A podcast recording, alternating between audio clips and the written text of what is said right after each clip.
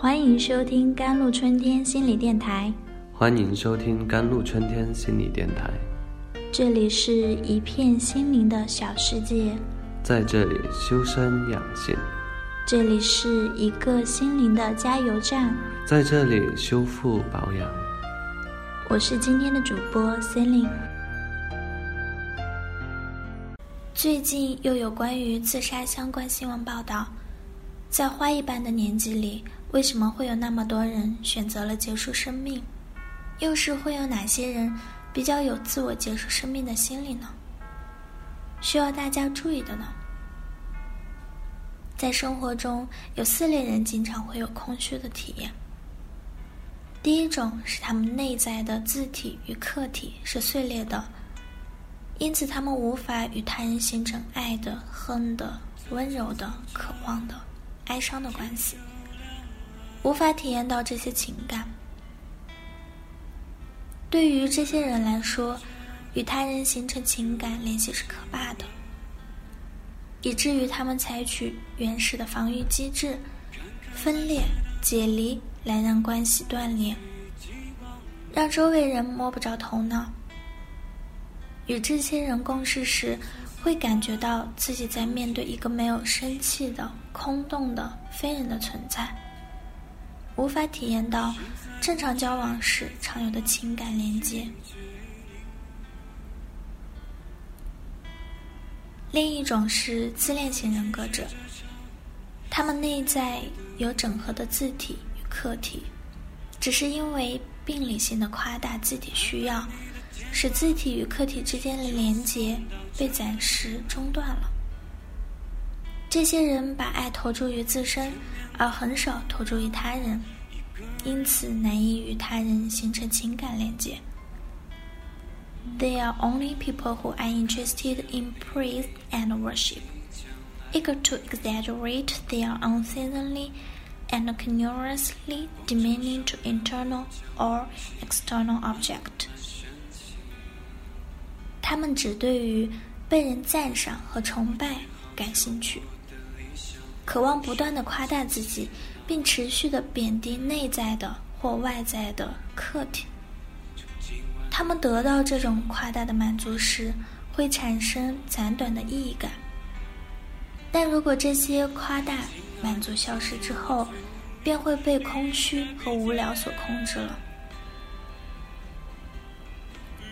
描述这些人。他们的世界像一座监狱，只有刺激、崇拜，以及征服、胜利和源源不断的补给，才能逃离这座监狱。第三种是边缘人格者，这些人由于自我认同的混乱，也会经常体验到空虚感，但没有像前两者那样普遍，因为他们会通过在。外部制造一些敌人，并与之战斗，有效的防御了内在的空虚感。而一旦敌人消失之后，也会频繁受到空虚感的作用。还有一种是抑郁型人格或神经症型的抑郁，他们的自我认同是持久且稳定的。自体与客体之间的连接也是稳定的，他们不像精神病人格和自恋型人格，持久的被空虚感所左右，他们只是间断的产生空虚感。当产生空虚感时，他们与别人或内部客体的连接中断了，会觉得别人是疏远的、隔离的和无生命的。他们对自己的感觉也同样如此。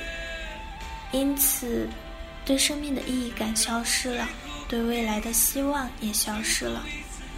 他们觉得没有什么是值得追求，没有人值得爱，也没有人会爱他们。深入的探索会发现，这些人被一种无意识的内疚感所控制了。这种内疚感来源于他们苛刻的超我的责备。来源于指向了自身的愤怒。Under the suppression of superego, they feel they are not cute, though they can only live alone. But deep inside, They are eager to bond with others。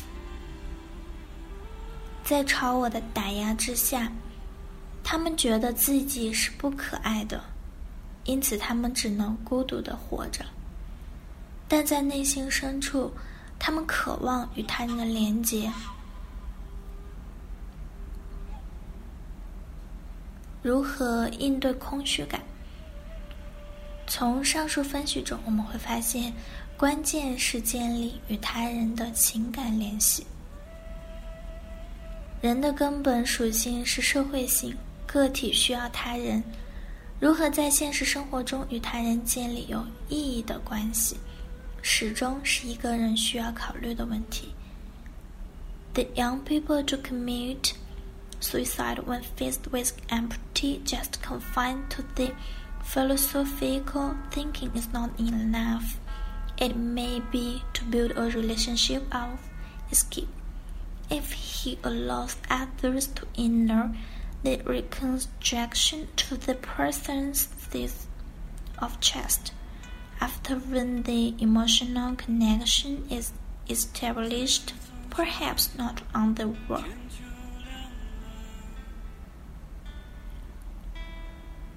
那个自杀的青年人，面对空虚时，只是局限于哲学的思考是不够的。